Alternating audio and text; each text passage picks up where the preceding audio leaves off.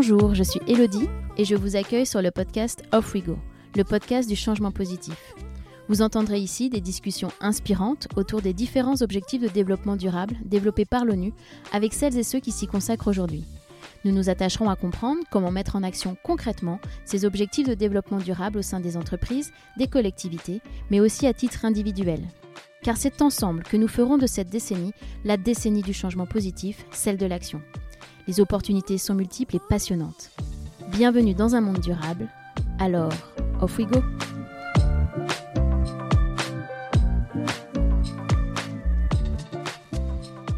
Le changement climatique est l'un des plus grands défis auxquels nous sommes confrontés en tant que société.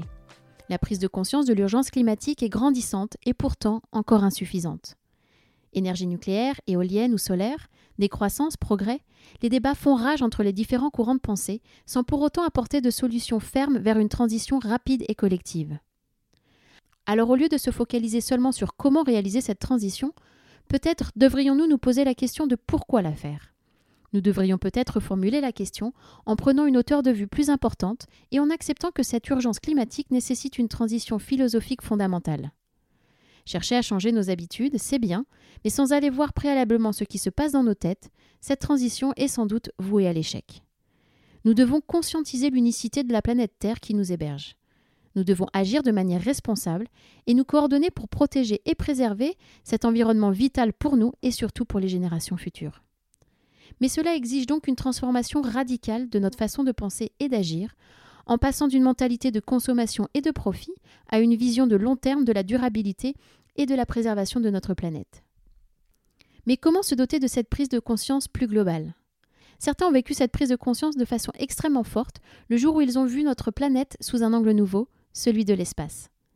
C'est ce que les astronautes appellent l'overview effect, une prise de conscience profonde que les astronautes éprouvent lorsqu'ils voient pour la première fois ce petit point bleu et fragile dans l'univers infini. Ils décrivent cette expérience comme unique et permettant de mettre en lumière la fragilité et l'interconnexion de tous les êtres vivants sur notre planète.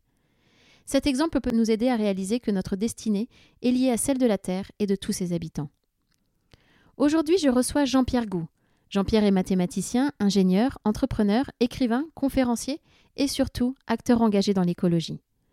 Avec Jean-Pierre, nous parlons de l'overview effect, bien sûr, mais aussi de la façon plus globale et philosophique dont nous devons abandonner notre attitude anthropocentrique et reconnaître que nous sommes une partie intégrante de l'écosystème de la Terre. J'espère que vous allez aimer cet épisode autant que j'ai aimé l'enregistrer. Je ne vous en dis pas plus, je laisse place à ma conversation avec Jean-Pierre Gou. Alors, off we go!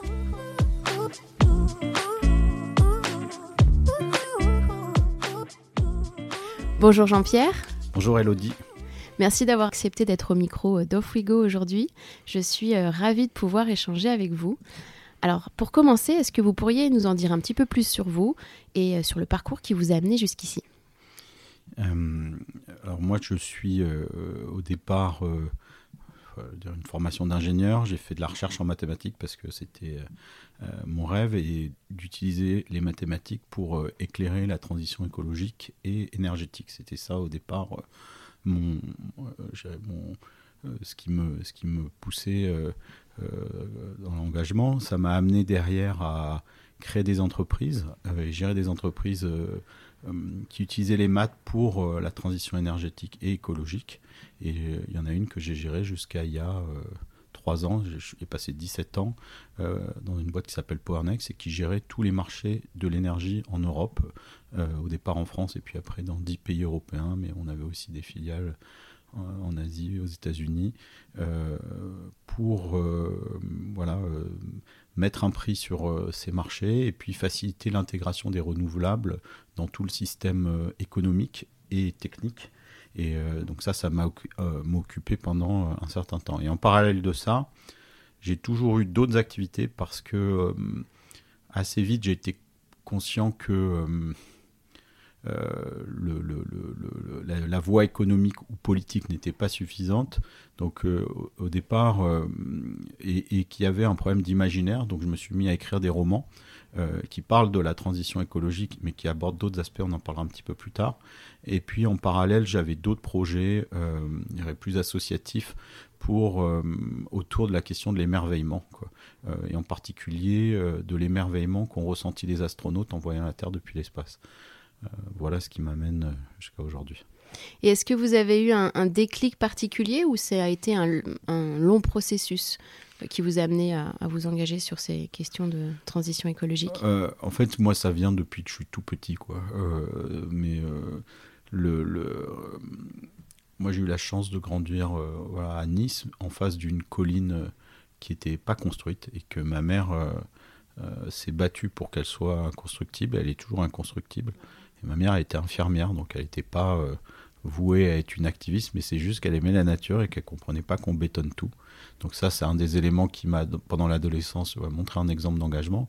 Mais plus jeune, moi, j'ai toujours été voilà, émerveillé par la nature, et en particulier par les animaux. Et quand j'avais 4 ou 5 ans, m'avait offert un livre sur les animaux en voie de disparition ou les animaux disparus. Et je ne comprenais pas que des espèces puissent disparaître complètement de la surface de la Terre, c'est-à-dire qu'il n'y ait plus de spécimens d'une espèce. Et il y avait des espèces incroyables, les dodos ou d'autres espèces qui avaient complètement disparu. Et puis dans ce livre, il y avait aussi toutes les espèces qui pouvaient être amenées à disparaître. Et là, j'étais horrifié parce que c'était des espèces que j'aimais bien, en particulier les pandas, où à l'époque il en restait euh, 1600. je me rappelle, je m'étais dit, tiens, 1600, c'est 40 fois 40. Et là, vous dites, dans cette petite grille, il y a tous les pandas. Quoi. Et, euh, je, me suis dit, mais c'est pas possible. Pourquoi, en fait, euh, on tue? Pourquoi on, les, on va les éradiquer? Et en fait, ça m'a amené, euh, dès le départ, en fait, à me poser des tas de questions pour comprendre, en fait. Qu'est-ce qu'ils faisaient? Est-ce que les gens sont méchants? Est-ce que. Est-ce qu'il y a. De trouver une explication. De trouver une explication. Et je pense que ce truc-là a été voilà, le moteur de ma curiosité pour comprendre. Quoi. Et ça m'a amené à me poser beaucoup de questions de, nature scientifique. C'est pour ça que j'ai fait des études scientifiques, parce que je croyais que la solution viendrait de la rationalité et de euh, une clarification du problème. Mais en fait, la question, elle est beaucoup plus dans notre tête, dans nos cœurs. Enfin, on en parlera. la réponse est beaucoup dans nos cœurs. Euh, la question peut-être aussi. Euh, et ça, ça, voilà. Mais en tout cas, la nature de mon engagement, elle vient très très tôt. Et j'ai toujours voulu euh, avoir euh, un travail qui me permette de toucher à ces grandes questions.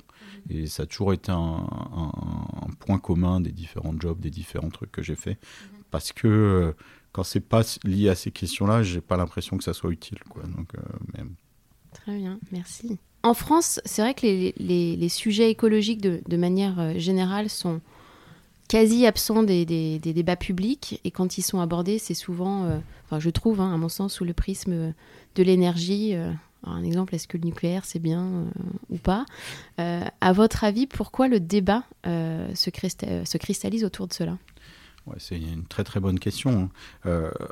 Moi-même, j'ai travaillé pendant 17 ans dans le domaine de l'énergie et même un peu plus. et cette question me paraissait primordiale. Euh, elle est toujours primordiale, mais euh, quand on plonge dans cette question, il y a tellement d'enjeux économiques, euh, d'enjeux géopolitiques derrière, qu'elle est gigantesque. Et que chaque joie que vous faites a des impacts économiques qui sont énormes. Et donc, c'est pas simple au niveau national, avec ce débat par exemple sur le nucléaire, ou au niveau international sur la réduction des gaz à effet de serre, sortir des fossiles. Ça touche des grands équilibres. Et donc, comme c'est une question qui est majeure, je m'étais dit, il faut qu'on commence par ça.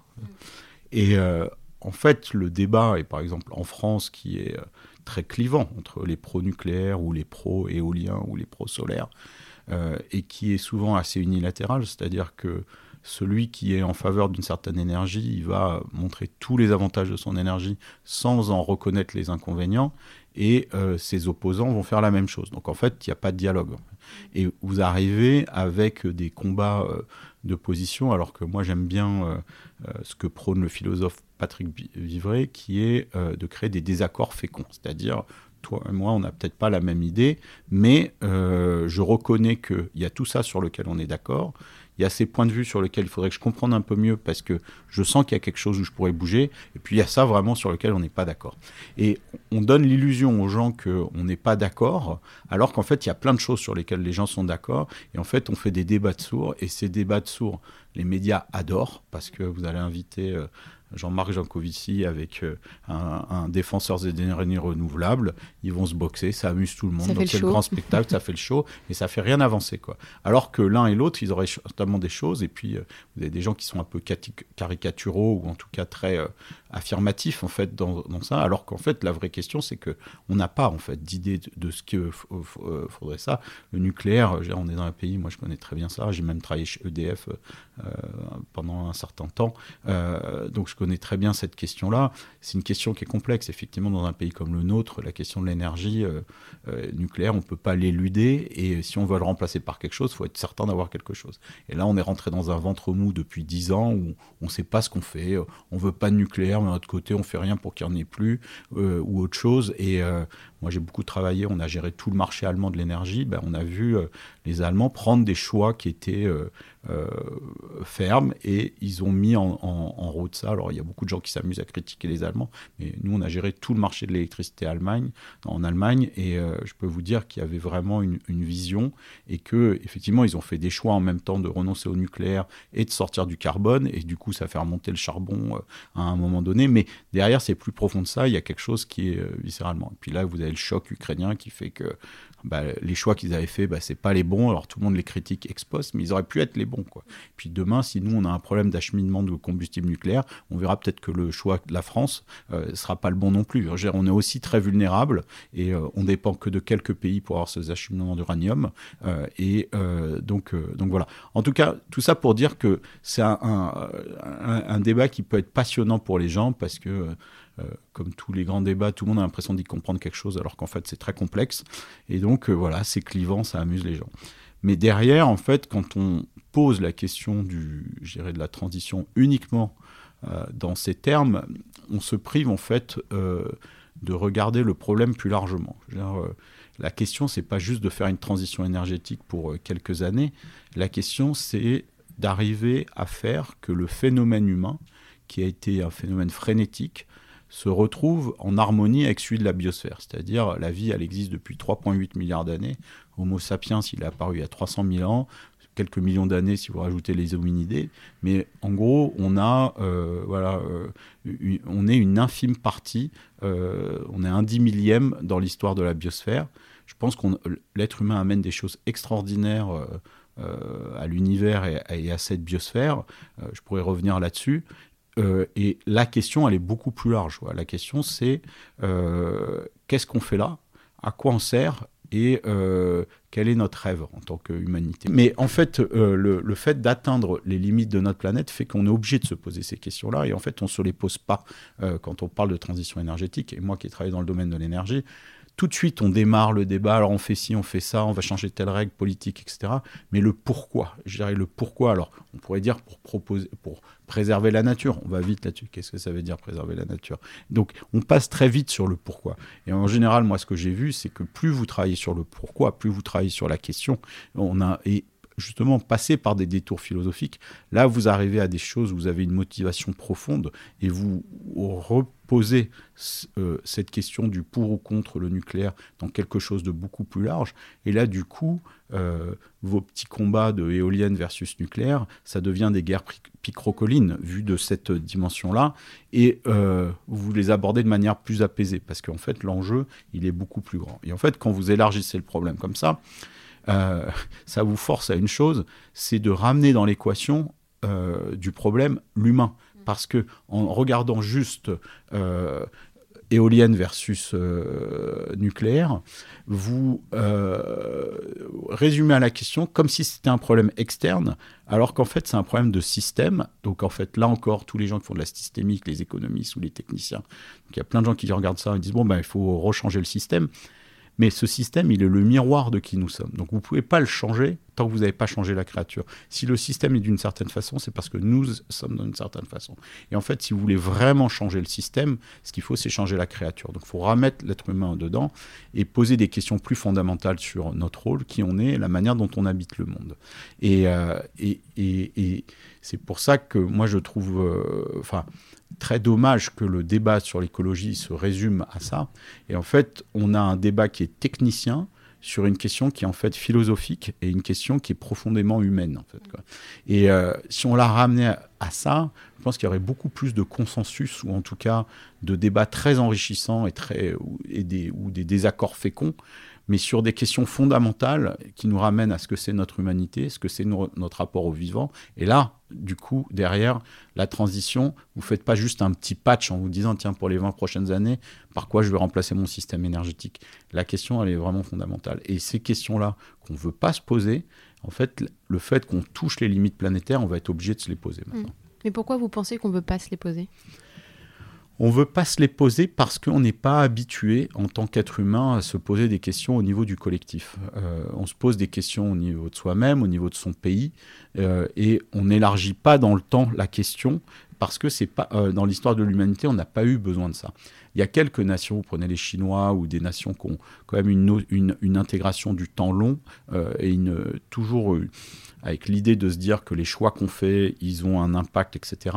Mais l'accélération du temps avec, euh, depuis, le, voilà, depuis l'époque moderne, l'époque contemporaine, on, est dans une euh, réduction de notre fenêtre temporelle de décision et on a l'impression que seul compte les décisions qu'on prenne dans l'instant, donc on n'élargit pas. Donc je dirais, c'est pas de la c'est pas de l'époque en fait de se poser des grandes questions. Euh, et vous voyez, les, grands débats aujourd'hui, euh, ils sont plus nulle part. Encore heureux qu'il y ait des gens qui les alimentent et des gens qui montent sur ces questions-là. Mais euh, on a l'impression qu'on peut tout résoudre en cinq minutes en faisant une interview à la radio et, en faisant deux lois. Non, c'est pas ça. Là, on va être obligé de faire un changement de paradigme. Et un changement de paradigme, ça nécessite de prendre du recul et du temps. J'avais euh, fait un épisode avec Alice Vivian, je ne sais pas si vous la connaissez, elle avait travaillé oui, à l'Institut des Futurs Exactement, et qui parle de l'importance de la décélération et l'importance de se reconnecter euh, à soi, aux autres et à la nature. Alors, ouais, c'est deux choses différentes. C'est-à-dire que le, le, le, le décélérer. L'idée de ralentir, quoi, pour pouvoir se, se, retrouver. Oui. Mais ralentir, euh, c'est que reculer euh, l'échéance du problème. Si, y a, pour moi, il y a ralentir et réfléchir. Quoi. Et, ah oui, oui, c'est deux choses différentes. Et, euh, et, plus que réfléchir, c'est ressentir. Quoi. Et mm. là, ça se rapproche de ce qu'elle fait aussi, de se reconnecter avec le vivant, parce que très souvent, on, a, on, on essaye de se faire une carte mentale, en fait, de tout ça. et et si on, élabore cette carte mentale de la même manière que précédemment, en fait, on va reproduire les mêmes problèmes. Mais effectivement, il y a ralentir, mais je dirais, c'est même plus, c'est prendre un pas de recul euh, dans l'espace et dans le temps pour se poser la question de manière euh, globale euh, de, à quoi on sert. Le problème, c'est qu'aujourd'hui, personne n'a le pouvoir de se poser des questions. L'ONU, qui devrait le faire c'est plutôt l'organisation des Nations Désunies que des Nations Unies, euh, même si euh, son secrétaire général, il, est, on va dire, c'est un militant. Il est, Antonio Guterres, très mobilisé sur ces questions, mais il prêche un sourd. Les, nations n'existent pas. Il n'y a personne qui a une parole là-dessus. Les grands leaders religieux, ils évoquent vaguement ça. On a vu le pape sortir il y a quelques années une encyclique sur ces questions environnementales qui est très intéressante à lire, mais j'ai pas l'impression que euh, la communauté chrétienne mondiale ait suivi ça euh, des faits. Vous avez des millions, des milliards de chrétiens, je sais pas exactement combien il y en a. J'ai pas l'impression que euh, cette encyclique ait provoqué. Mais en tout cas, il y avait une tentation d'une figure, on va dire mondiale, d'aller sur ces questions-là. Euh, et quelqu'un qui a potentiellement du pouvoir d'influence, mais c'est assez peu utilisé. Vous avez le Dalai Lama, dans les autres religions, je ne sais pas euh, si euh, dans l'islam ou, dans le, judaïsme, il y a des questions de ce type-là, mais on est quand même dans un espèce de vide sur le, questionnement philosophique de cette transition. On est, voilà, on est beaucoup sur le comment et pas vraiment sur le pourquoi. à mon avis, c'est sur le pourquoi. Et comment Albert Einstein, il disait, moi, si on me donnait une heure pour réfléchir, pour résoudre un problème, je passerais 55 euh, minutes à reformuler la question. Euh, est-ce qu'on a bien reformulé la question? Moi, j'ai passé trois ans là à reformuler la question. Euh, en fait, depuis le Covid et que j'ai quitté mon entreprise, j'ai réfléchi à, cette question de rapport entre l'humanité et la biosphère. ça prendra la forme d'un essai, de, nouveaux romans et d'un film documentaire en fait, la façon dont on formule la question est déjà, euh, euh, elle, dit déjà beaucoup de la réponse. Et mm, comme les réponses aujourd'hui qu'on n'arrive pas à apporter, c'est peut-être que la question qu'on a posée n'est pas la bonne. Quoi.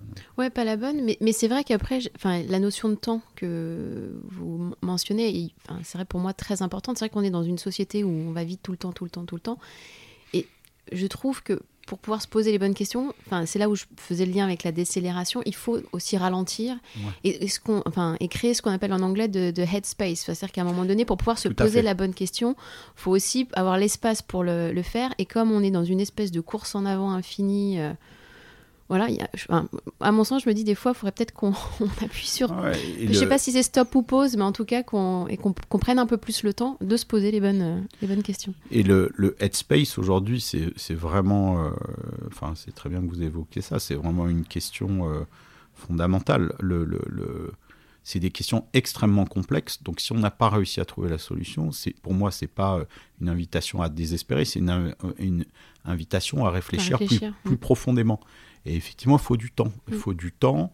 Il faut aussi aller visiter des champs euh, de la connaissance qu'on n'a pas introduits là-dedans. Euh, par exemple, quand vous prenez la problématique écologique, comme je vous disais, très souvent, on a sorti déjà l'humain, qui est le principal responsable de ça, en se disant c'est qu'une problématique technique et économique.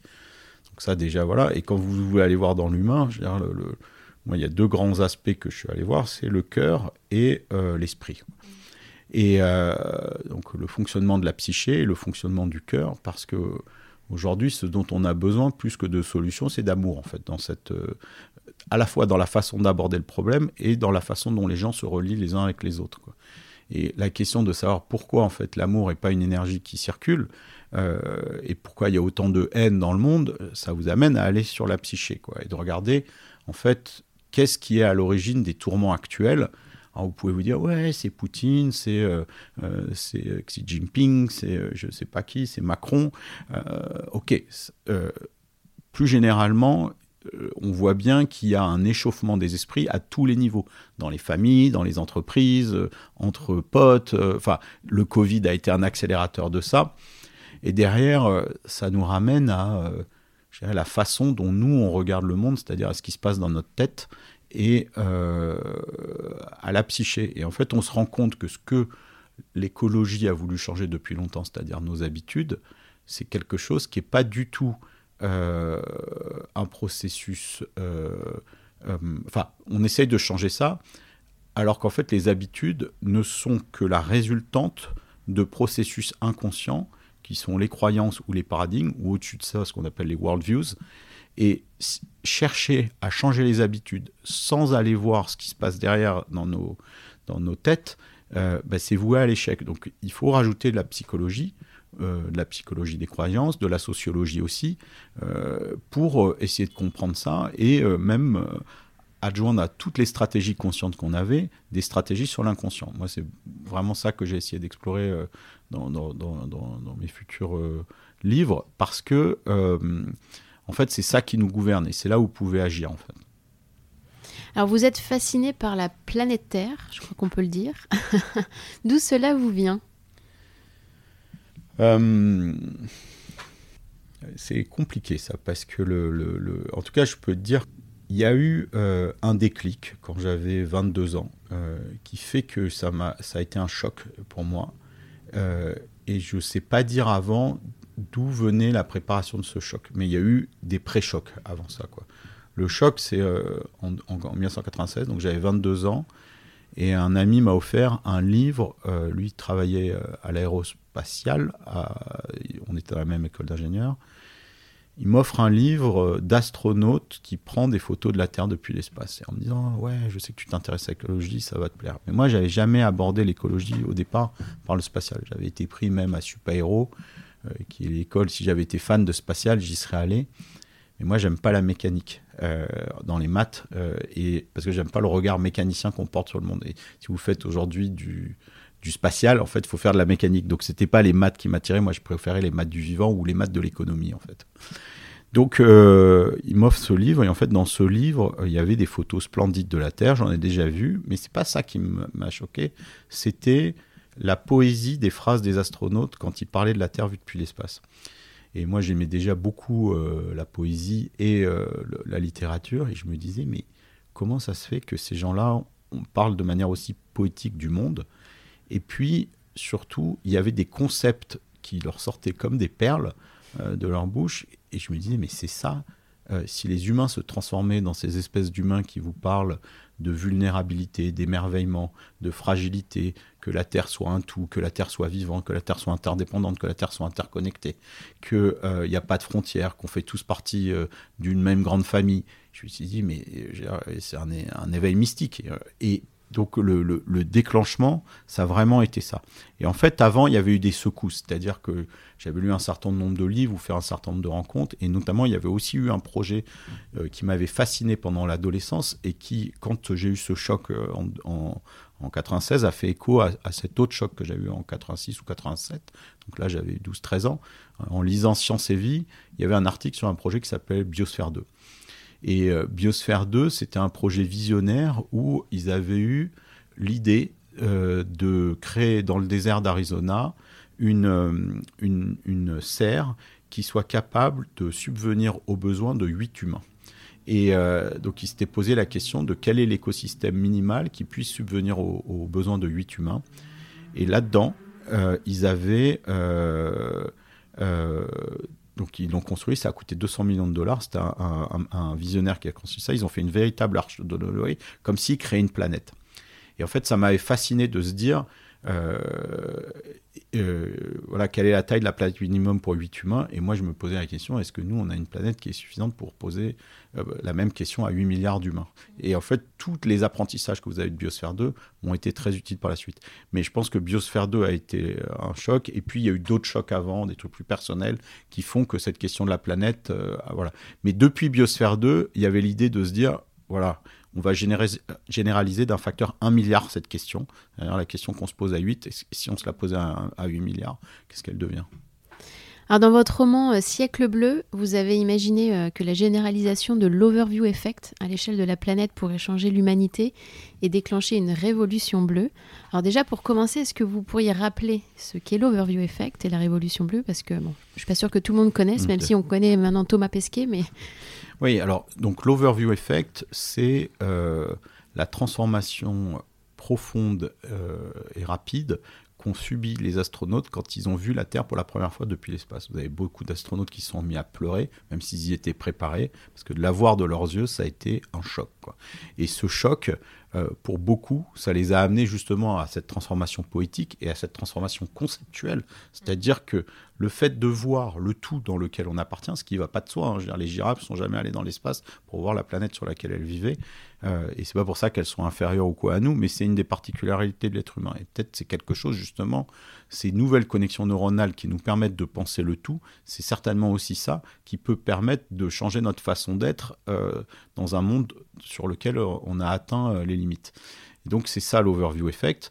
Euh, donc, dans mon roman, il y a deux personnages principaux. Un qui est un éco-activiste qui fonde une organisation un peu comme Sea mais clandestine, et qui monte des actions contre euh, un certain nombre de destructeurs de la planète en se disant, en les embêtant, euh, je vais arrêter la destruction du monde. Bon, ça lui, ça lui, ça ne lui, enfin, ça ne lui réussit pas puisqu'il devient ennemi public numéro un. On lui colle un complot entre la Chine et les États-Unis et il devient l'objet d'une traque Donc c'est un thriller en fait qui raconte comment euh, ce héros va essayer de percer ce secret d'État. Et en fait, en parallèle, son meilleur ami est sur la Lune. Il fait partie du premier contingent américain à, à retourner sur la Lune. Et il y a un accident sur la Lune et il attend d'être sauvé. Et en fait, cet astronaute tombe amoureux de la Terre, a cette pensée poétique. Et dans le, bouquin, il y a les deux éléments. C'est-à-dire, il y a l'énergie en fait du combat, l'énergie de l'action du héros et euh, l'énergie de ce héros poétique. En fait, c'est l'association des deux qui fait la révolution bleue. Et la révolution bleue, c'est un processus de transformation du monde pour essayer justement de faire une transformation écologique totale et pas que énergétique de nos systèmes pour arriver euh, à tout changer. Donc c'est euh, l'économie, c'est l'agriculture, c'est euh, l'éducation, c'est la politique, c'est tout. Et à la fin du livre, il y a un grand choc où justement cet astronaute appelle à ça et l'état d'esprit change sur la façon dont les gens l'abordent. En fait, j'en suis resté là, en fait, dans le bouquin. Donc, il y a deux tomes qui racontent tout ça. Et ça fait dix ans que je réfléchis à comment faire la Révolution bleue. Donc là, je suis en train d'écrire une nouvelle saga qui s'appelle Révolution bleue. Euh, il y aura plusieurs tomes aussi. Euh, le premier tome sortira au mois d'octobre, et puis il y en aura d'autres les, années d'après. Euh, pour répondre à cette question, parce que changer l'état d'esprit, c'est une première chose, mais vous n'avez quand même pas changé tous les opposants. Et donc là, le but, c'était vraiment de plonger dans l'humain et de me se dire quelle résistance il y aura à ça? Même si l'idée est belle, il y a des belles idées qui ne sont pas passées là. Comment on la met en truc Et, c'est ça que j'aborde dans la, dans la suite. Dans la suite, et donc, pourquoi, selon vous, cet overview effect bah, pourrait avoir un impact sur les gens et, euh, et, permettre d'opérer cette euh, transformation nécessaire? Euh, Alors, le, en tout cas, cette transformation, elle permet de rajouter un langage commun qui est de l'ordre du collectif et qui peut rendre les comportements des gens congruents avec l'impression d'appartenir à quelque chose de plus grand que nous. Il y a quelque chose de l'ordre du, du, du, du, sentiment d'appartenance. Aujourd'hui, on est éduqué, surtout dans le monde occidental, hein, je ne parle pas pour euh, certaines peuplades ou, d'autres civilisations du Sud ou, de pays orientaux, chaque, chaque culture est différente, mais dans les pays occidentaux, la façon dont on éduque les enfants et dont on se comporte dans la vie, c'est comme si on était seul. C'est-à-dire, vous êtes chez vous seul, vous sentez. Mais au-delà même de l'individualité, on ne vous apprend pas que vous êtes relié.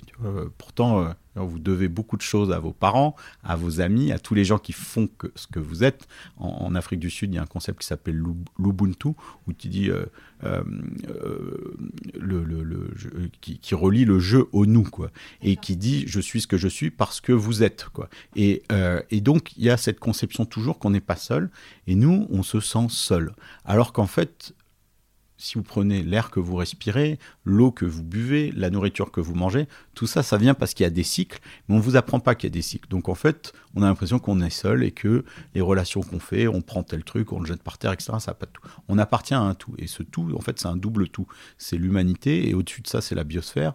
Et pour pouvoir croire que vous, euh, vous habitez à la biosphère, soit vous êtes dans un environnement, en fait, euh, où la nature, vous en avez besoin à tous les moments, euh, typiquement, si vous vivez dans une forêt, euh, bah, pour vous nourrir, vous allez la respecter parce que sinon vous n'avez pas ça. Mais dans un monde dans lequel on a tout délégué, le fait de voir en fait cette grande créature auquel on appartient, euh, ça c'est quelque chose de très important. Et en fait, les astronautes, ils l'ont vu cette créature, cette couche vivante qui s'est établie sur la Terre, parce que on dit toujours on, voit la Terre, mais en fait, ce qu'on voit, c'est la couche vivante sur la Terre, et c'est quelque chose d'absolument infime qui pèse un 10 milliardième du poids de la Terre, et c'est ça que, que l'on voit. Et donc cette rencontre en fait entre l'humanité et Gaïa peut amener à une prise de conscience qu'on appartient à quelque chose de plus grand que nous. Et ça, ça peut changer complètement la façon dont on vit. Parce que d'un coup, on se sent plus seul, on se sent appuyé sur un réseau. Mais on est déjà appuyé par ce réseau. Ce réseau, si on parle, c'est parce qu'il est là, quoi. Mais on ne nous l'enseigne pas, quoi. Et, pour moi, l'overview effect, c'est cette confrontation au tout. C'est comme si je disais à une cellule de votre foi, euh, bah tiens, vous allez vous extraire et vous allez rencontrer la personnalité d'Elodie. Elle serait très euh, intéressée de savoir euh, pourquoi elle fait tout ça. Quoi. Et donc, euh, c'est quelque chose qui ramène du sens et qui ramène ce sentiment d'élévation. Et, c'est la rencontre de la partie avec le tout. Hmm. Et, comment on fait pour généraliser cet overview effect concrètement? On suit tous Elon Musk et on, non, non, mais et on va dans l'espace? le, le, Quand. en fait, quand j'ai reçu ce livre en 96, euh, euh, Claire de Terre, dans lequel il y avait euh, ces interviews d'astronautes, c'est la première question que je me suis posée, c'était qu'est-ce qui s'est passé? Donc je suis allé rencontrer des astronautes pour savoir ce qui s'était passé. en fait, tous me disaient, c'est au moment du premier regard, et puis tous les jours qu'on retourne voir la Terre, on ne peut pas se lasser de voir la Terre. Ils sont vraiment tombés enivrés de la Terre. Et il y a un autre chercheur à Harvard qui s'appelle Frank White, qui a fait des recherches à peu près à la même époque sur euh, cette transformation des astronautes. C'est lui qui a donné ce nom Overview Effect. Et il disait que c'était la, conjonction de l'exposition grand large à la beauté de la Terre, la peur, euh, la pesanteur et le silence, tout ça, ça faisait les conditions pour une expérience extatique. moi, je m'étais dit, ben ça, ça doit pouvoir se simuler, parce qu'effectivement, s'il faut tous nous envoyer dans l'espace, euh, c'est difficile. Alors, le roman est une façon de simuler les choses, c'est-à-dire que par l'expérience de l'astronaute, quand vous regardez le monde à travers ses yeux, et le roman a cette faculté quand même de, faire vivre des expériences à la, place d'autres, très fortes, euh, c'était une façon de faire vivre ça. Mais je m'étais dit, il faut le faire par l'expérience, parce qu'en fait, l'humain, c'est par l'expérience aussi qu'on peut le faire. la lecture, c'est une expérience, mais le voir, c'est encore autre chose. Et donc, euh, c'est une histoire qui est longue, mais euh, le, moi, ça fait 25 ans que je travaille là-dessus, sur comment faire vivre cet overview effect. en fait, il nous fallait des images qui soient plus lointaines que l'orbite pour qu'on ait cette vision du tout. Et il y avait pendant très longtemps pas de caméra qui permettait de filmer la Terre tout éclairée depuis l'espace.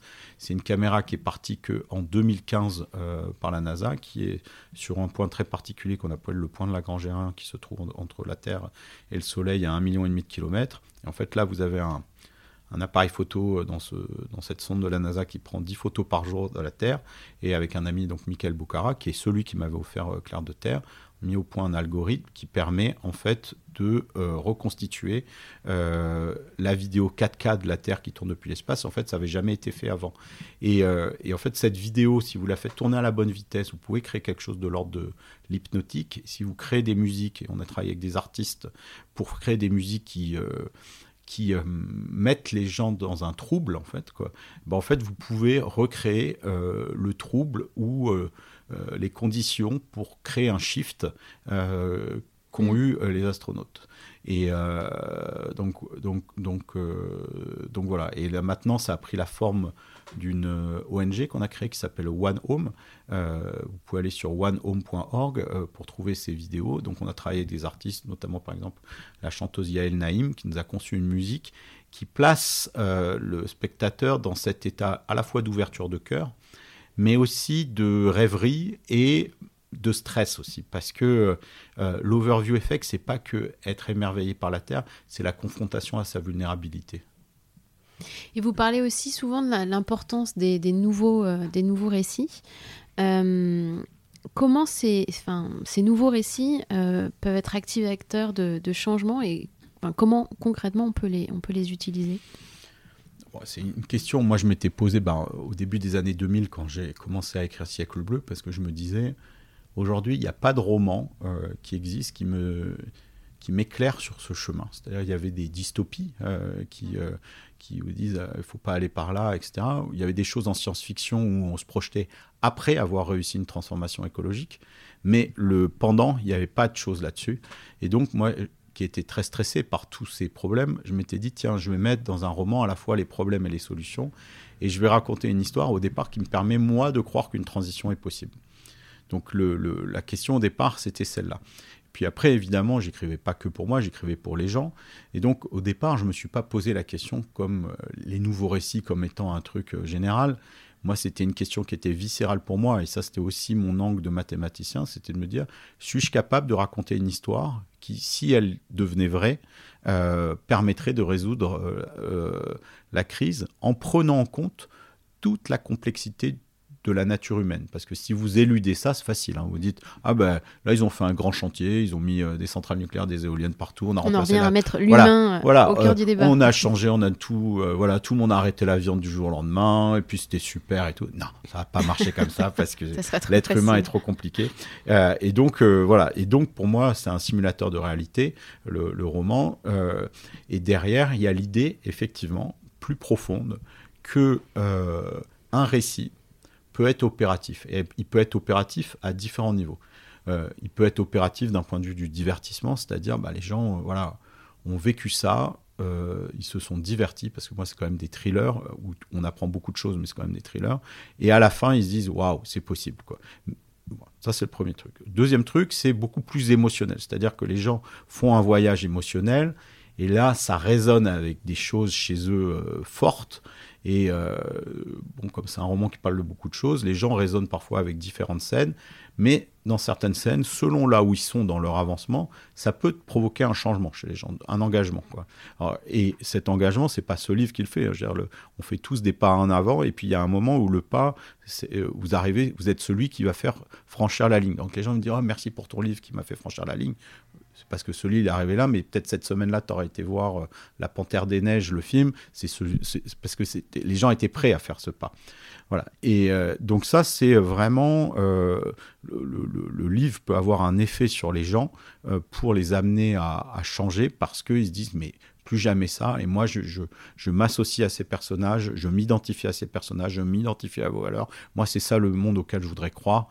Euh, voilà. Et ça, c'est le troisième stade. Ça, c'est le stade des croyances. C'est-à-dire que euh, il y a les émotions, les croyances. C'est-à-dire si vous arrivez à par un livre bouger les croyances des gens. Je vous disais que les croyances, c'est ce qui gouverne en fait en partie les habitudes.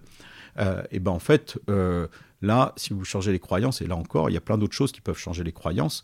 Euh, là, vous pouvez avoir un changement pérenne sur les gens parce que vous touchez à quelque chose qui, englobe beaucoup des habitudes, donc si vous changez une croyance. Et au-dessus des croyances, il y a les paradigmes les, et les worldviews. Et moi, c'est ce que j'essaye dans ces romans d'essayer d'aller côtoyer parce que euh, les paradigmes du collectif, euh, ils sont pas tellement abordés en général. On aborde toujours la crise écologique par, euh, le, le, niveau du sol. Quoi. Et le fait d'aller euh, rajouter ces, ces choses-là, bah, ça ensemence quand vous dites au niveau du sol, c'est-à-dire? Bah, Souvent, vous êtes à vous dire, bah, tiens, il y a un problème là, euh, euh, on va aller couper des arbres dans ma rue, donc je vais aller militer pour pas qu'on coupe des arbres dans ma rue, ou ce qu'a fait ma mère euh, pour empêcher que des, une colline soit bâtie. C'est ça, ce niveau-là. Mais ça c'est bien, mais ça pose pas la question dans son ensemble, quoi. Et donc moi j'essaye, c'est euh, et euh, il faut ça, bien sûr, mais il faut aussi qu'il y ait une question de l'ensemble. Sinon, ce que vous faites là-dessus, euh, ça n'empêchera pas que dans la rue d'à côté quelqu'un le fasse, etc. Donc c'est toujours ce global, local, le global local, voilà. Et donc moi j'essaye dans le dans le dans le livre de poser des questions globales qui sont à la fois dans l'espace et dans le temps et aussi des questions sur, sur la psyché. Et là, après, ça devient très difficile de savoir si vous êtes opératif ou pas. Ça dépend de la réception des gens. Il y a des gens qui sont très réceptifs. Et là, vous, enfin, ils peuvent avoir une expérience de lecture très, très euh, euh, profonde. Quoi. Et moi, je reçois des fois des messages. Je me dis, mais je ne pensais pas que ça puisse avoir euh, cet effet-là. Puis il y a des gens, bon, euh, ils en restent au niveau 1 ou 2 que je vous ai dit, mais, c'est déjà bien. Quoi. Donc euh, voilà. En tout cas, je pense que le, les récits peuvent être très opératifs, mais il faut les structurer d'une manière pour qu'ils soient opératifs. Quoi. Par exemple, si vous faites un livre juste pour régler des comptes, ce que vous allez activer, c'est la colère, de ah, il a raison, euh, il faut détruire toutes les compagnies pétrolières. Vous pouvez faire un roman entier là-dessus où vous avez un héros qui va désinguer une, une, une... Mais là, vous allez attiser que la colère. Quoi qui est une énergie hein, de mise en mouvement. Donc, euh, mais moi, c'est pas ça que j'essaye d'activer. De, et il faut de tout. Euh, donc, euh, le, chacun fait les romans qu'il a, qu'il a envie d'écrire. Oui, non, il faut, il faut que ça résonne, comme vous dites, chez, chez les gens pour rendre finalement, enfin, montrer que cette révolution écologique, finalement, elle est, elle est irrésistible et faut, faut donner envie aux gens d'y. Voilà, il faut donner envie, mais plus globalement, il y a quelque chose de très particulier de l'être humain vis-à-vis des histoires, c'est-à-dire que euh, ces croyances dont je vous parlais, souvent, elles sont liées à l'histoire qu'on se raconte sur nous-mêmes, au niveau individuel et au niveau collectif. Euh, au niveau individuel et collectif, le fait qu'on ait une responsabilité vis-à-vis de la planète, ça fait pas partie des trucs qu'on vous enseigne ou des choses. Et donc, le reformuler l'histoire qu'on se raconte sur nous-mêmes ou l'histoire qu'on se raconte sur le monde, c'est participer au changement, même si ça a l'air euh, complètement insignifiant. En fait, si jamais vous bougez même un tout petit truc là-dessus, mais c'est un pas énorme pour plein d'autres choses. Quoi. Donc c'est pour ça que cette question euh, du récit, elle est très importante parce qu'elle est liée à la nature de l'être humain et il y a toujours eu dans l'histoire de l'être humain des récits, on appelait ça des mythes ou des cosmogonies à l'époque, qui expliquaient notre rapport au monde euh, de façon très archétypale. Et ces archétypes, c'est des choses qui jouent justement sur la psyché et l'inconscient et qui derrière peuvent être, euh, quelque chose qui peut aider à faire société. Le problème, c'est que tous les anciens mythes qu'on avait, c'était des mythes pour introduire un certain nombre de choses. Il n'y en a pas qui existaient sur euh, l'écologie, et parce que la question ne se posait pas. À l'époque, on inventait ça, on était quelques dizaines de milliers ou, ou, millions sur Terre, donc la question des limites n'était pas là. Et aujourd'hui, on, plus que de nouveaux récits, on a besoin de nouveaux mythes. Quoi. Et, euh, et ça, c'est complexe à mm. écrire. Et justement, enfin bon, il y a les livres, effectivement, et, les romans pour pouvoir euh, euh, porter ces, ces, nouveaux récits. Est-ce qu'il y a d'autres manières de les généraliser? le, le, Les nouveaux récits, vous pouvez l'avoir dans le documentaire, vous pouvez l'avoir dans une série télé, vous pouvez l'avoir dans un film, vous pouvez l'avoir même par des paroles d'une chanson, quoi. Donc, le, qui peuvent vraiment toucher les gens au cœur et dire en quelques mots quelque chose qui peut être extrêmement effectif chez des gens. Donc euh, le, le, le, euh, moi j'aime pas le mot nouveau récit parce que le mot nouveau, en fait, c'est le, la façon de raconter des histoires, elle est très ancienne. C'est juste le sujet qu'on va aborder qui est nouveau, mais le, récit, il n'est pas nouveau. quoi. C'est plutôt le récit du nouveau monde ou c'est le récit de la nouvelle humanité. Euh, le, c'est ça, tu vois. Le, euh, mais le, en, tout cas, voilà. Mais d'essayer d'avoir un peu une, une réflexion quand même, si on veut que ces récits changent, la façon dont ils sont reçus et la façon dont l'interaction entre l'humain et les récits se, se forme euh, d'avoir ça en tête pour que ces récits puissent être effectifs. Mais comme vous dites, ça peut être fait dans d'autres formes. Euh, moi, je travaille en ce moment sur un projet de documentaire euh, sur cette question de l'overview effect et de la conscience planétaire. Et euh, c'est d'autres narrations, c'est d'autres schémas euh, narratifs, c'est d'autres interactions. L'interaction avec un spectateur n'est pas la même qu'avec quelqu'un qui vous écoute dans une conférence, pas la même qu'avec quelqu'un qui vous écoute dans un podcast. Les codes sont pas les mêmes, les contraintes ne sont pas les mêmes. Mais c'est vrai que l'image a maintenant de plus en plus d'importance. Mais euh, vous pouvez, il y a des, voilà, des, des, des, documentaires. Vous prenez Cispiracy sur la question du poisson. Bah, c'est des documentaires chocs, vous prenez ça dans la tête, euh, bah, vous posez des questions, ou Cospiracy qui avait eu avant sur la question de la viande, c'est des documentaires qui, euh, ouais, qui vous bougent. Quoi. Donc le, documentaire est très fort, et ça, ce sont des nouveaux... Enfin, j'aime pas le mot nouveau narration, il y a toujours eu des documentaires sur des causes, et là, la cause de maintenant, enfin, c'est une des causes de maintenant, il y a mille causes en ce moment, euh, mais en tout cas, utiliser vraiment de manière efficiente le pouvoir de chaque langage, de chaque média pour essayer d'avoir un effet transformateur, ouais, c'est ça euh, qu'on peut rentrer dans ce grand mot du nouveau récit. Quoi. Et vous parlez euh, de l'importance aussi d'avoir une réflexion euh, systémique. Qu'est-ce que ça veut dire pour vous et, pourquoi est-ce que c'est important? Bah, le, bah, C'est important à deux raisons. Un, parce que comme je vous l'expliquais, tout est déjà interconnecté et interrelié au niveau de, la nature. Quoi. et ça, donc la nature se pense systémique, c'est que des boucles d'action et de rétroaction, des boucles d'interaction. En fait, tout est une série d'interactions.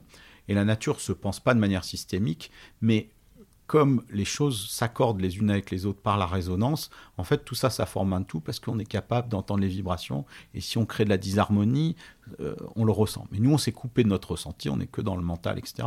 Donc, déjà, ce truc-là, on n'a pas de relation. Euh, on se prive de la systémie parce qu'on se coupe des relations du monde. Si vous étiez capable d'écouter toute la détresse qu'on provoque chez les animaux, chez les plantes, etc., euh, on comprendrait le truc systémique et que nos gestes ont nos conférences, mais euh, ont des conséquences. Mais on s'est coupé de ça. Et puis après, si vous prenez les systèmes des humains, euh, tout est imbriqué. L'agriculture est liée à l'énergie, l'énergie est liée à l'économie, l'économie elle est liée à la finance, la finance elle est liée à la façon dont les gens font leurs économies, à la façon dont les gens planifient leur retraite, la façon dont les gens s'occupent de leurs enfants, donc de l'éducation, donc euh, les boulots. tout ça, c'est interrelié. Et euh, quand on isole une problématique, alors je pense qu'une fois qu'on en a une, on essaie de ça, mais c'est bien de savoir avec quoi elle se relie pour essayer de créer quelque chose qui s'harmonise avec le reste euh, et de reconnaître qu'il y a des interactions. Et par exemple, quand vous attaquez à la transformation du monde agricole, qui est une question euh, qui concerne énormément de gens, où il y a des enjeux euh, économiques très forts, un peu comme les enjeux de l'énergie, même s'ils sont un peu plus faibles, mais en tout cas, ils sont très forts. Et dans des pays où la, question de se nourrir est très forte, vous ne pouvez pas éluder ça. Bah, c'est de, voilà, de penser ces questions-là dans la complexité. Et, si vous arrivez à avoir une pensée systémique, euh, et que vous dites, ben, tiens, tel champ de la transformation, euh, il est lié à tel autre, vous créez de l'entraide entre celui qui va euh, changer l'énergie et celui qui va, ou celle qui va changer l'agriculture, ou celui qui va changer la santé. Tout ça, c'est, ça se connecte et ça crée des alliances. Et si on veut remplacer le système par un autre, si tous les gens qui isolent, qui travaillent dans la santé, ne parlent pas aux gens dans l'énergie, qui ne parlent pas aux gens là-dessus, en fait, ça ne fera pas un nouveau système. Et donc là, on a un système qui, enfin, si on, croit à notre survie qui va remplacer un autre avec plus ou moins de temps ou avec plus ou moins de, de, catastrophes, euh, euh, les parties de ce système doivent se parler. Donc c'est pour ça que je pense que c'est bien que ça soit systémique. Et les entreprises, par exemple, entre elles, quand elles veulent se transformer, très souvent, vous allez vous faire votre bilan carbone à vous-même et votre plan d'action à vous-même. Alors qu'en fait, si vous, et vous allez faire trois actions pour que l'année prochaine, vous puissiez dire je fais moins 5%, mais vous n'avez aucune idée de faire moins 50%. Et euh, si vous faites vraiment une feuille de route pour faire moins 50%, vous ne pouvez pas le faire seul. Vous pouvez le faire que s'il y a toute votre industrie qui bouge, parce que il faudra peut-être convaincre vos actionnaires. Donc, s'il faut convaincre vos actionnaires, si vous êtes le seul à leur dire bon bah écoute, alors on va pas gagner d'argent pendant trois ans parce qu'il faut faire une transition écologique, c'est impossible. Si par contre vous avez toutes les boîtes qui en même temps disent à actionnaires bon bah pendant trois ans on fait pas ça, bah, les gens vont peut-être comprendre que leurs investissements, s'ils veulent que dans cinq ans ou dans dix ans ils aient encore une valeur, il fallait peut-être mieux faire ce temps-là. Donc il faut bouger ensemble quoi. Et ça veut dire reconnaître ses vulnérabilités. C'est-à-dire, moi, j'entends toujours des patrons qui disent Ouais, ben nous, on est super, ou des maires qui disent Ouais, on est super sur notre transition écologique. Euh, la réalité, c'est qu'on ment. Euh, euh, vu qu'on fait partie d'un système, personne peut arriver à un zéro carbone si le reste n'a pas changé. Donc en fait, ça serait bien que les gens fassent un espèce d'acte de transparence et d'humilité, reconnaissent que seuls ils sont pas capables de le faire, et de faire un appel au système pour euh, faire ensemble. Et aujourd'hui, on voit des filières qui commencent à se dire, bah tiens, est-ce qu'on pourrait pas réfléchir au packaging tous ensemble? Donc des concurrents se mettent à se parler, et c'est comme ça que les choses commencent quoi, à, à, changer parce que là, ça fait système. Quoi. Mmh. Mais mais là encore, ça veut dire passer du, sortir de l'individualisme d'une entreprise à se dire bon bah il y a peut-être un nombre de sujets où il faudrait qu'on en parle ensemble quoi. et parler à des concurrents c'est peut-être pas non plus euh, euh, sur ces problématiques une, mauvaise idée quoi. Et vous qu'est-ce qui vous porte au quotidien? Euh, Mes enfants bah, parce que j'ai pas envie qu'ils vivent ou j'ai envie plutôt qu'ils vivent dans un monde où ils pourront bah, réaliser leurs rêves aussi. Euh, donc euh, ça, ça me porte euh, l'énergie de faire ça pour eux. Et puis le vivant, quoi, le, toutes ces espèces qui n'ont pas demandé à souffrir et qui, elles aussi, voudraient réaliser leurs rêves. Voilà. Et puis tous les humains qui souffrent et qui aussi voudraient réaliser leurs rêves. Donc c'est ça. Moi, c'est le, le, fait d'arriver à à changer nos rapports collectifs pour que individuellement les gens aient la liberté de, réaliser leur vie. Quoi. Hmm. Alors l'épisode touche presque à sa fin, mais euh, avant de conclure, je voudrais vous poser mes questions rituelles. Alors, qu'est-ce qui vous a inspiré récemment? Euh, je l'ai évoqué tout à l'heure, un film qui m'a particulièrement marqué, c'est euh, La Panthère des Neiges, qui a eu le César l'année dernière. En fait, ce film, c'est un documentaire animalier qui, dit, qui n'est pas un documentaire animalier, qui est euh, justement une allégorie de la relation entre l'humain et la nature. Et c'est très poétique, et cet animal est mythique, et donc il y a quelque chose de l'ordre du mythe, parce que vous pouvez parler des animaux, mais quand on parle de la panthère des neiges et qu'on la voit dans ce film, là vous avez un animal, il est sorti d'un rêve, quoi, cet animal. Et c'est juste sublime, et là il y a vraiment quelque chose qui bouge parce que c'est archétypal, et je trouve que la réalisation, la musique, euh, le propos, euh, ce ping-pong entre euh, ce, photographe et, Sylvain Tesson est absolument incroyable. Et puis je pense qu'il y a la, magie de la réalisatrice qui a fait ce qu'on voit pas, mais qui a fait ce film qui est un bijou. Et ça, pour moi, c'est une claque d'émerveillement et d'intelligence et de beauté. C'est sublime. Et je l'avais vu au moment où la Russie avait envahi l'Ukraine, ça m'a vraiment touché. J'avais besoin d'oxygène et je suis allé voir ça. Euh, ça m'a donné une grosse bouffée d'oxygène. Que diriez-vous à ceux qui hésitent à se lancer, à s'engager dans cette démarche? Est-ce que vous avez un conseil par où commencer? Euh, Non, euh, je n'ai pas de conseil. Moi, ce que je dis aux gens, c'est de, s'écouter. C'est-à-dire, qu'est-ce qui résonne en vous le plus quoi? Euh, Parce que il euh, y en a pour qui changer l'alimentation, ça va être très compliqué. Il y en a pour qui ça va pas du tout être compliqué. Il y en a pour qui euh, aider les autres, c'est naturel. Pour qui d'autres, c'est pas compliqué. Donc c'est de s'écouter, déjà de se, de se poser la question pourquoi vous changez? Parce que les gens qui disent ouais, il faut que je change quelque chose. S'il n'y a pas une conviction profonde, donc aller regarder la terre ou aller regarder les choses qui souffrent dans le monde pour vous dire ah ouais c'est pour ça que je le fais quoi c'est pour cette beauté pour cette vulnérabilité donc avant de dire aux gens qu'est-ce qu'il faut qu'ils changent je pense que c'est vraiment de leur dire de s'interroger sur la question parce que la, la puissance qu'ils prendront de changement elle sera beaucoup plus grande s'ils savent pourquoi ils font ça oui, pourquoi? Et encore une fois, se poser la bonne question. On y revient. Mais euh, et pas le. Moi, j'ai plein de gens qui me disent alors qu'est-ce que je fais? Je change de producteur d'électricité. Des gens qui en ont rien à foutre en fait mm. du problème.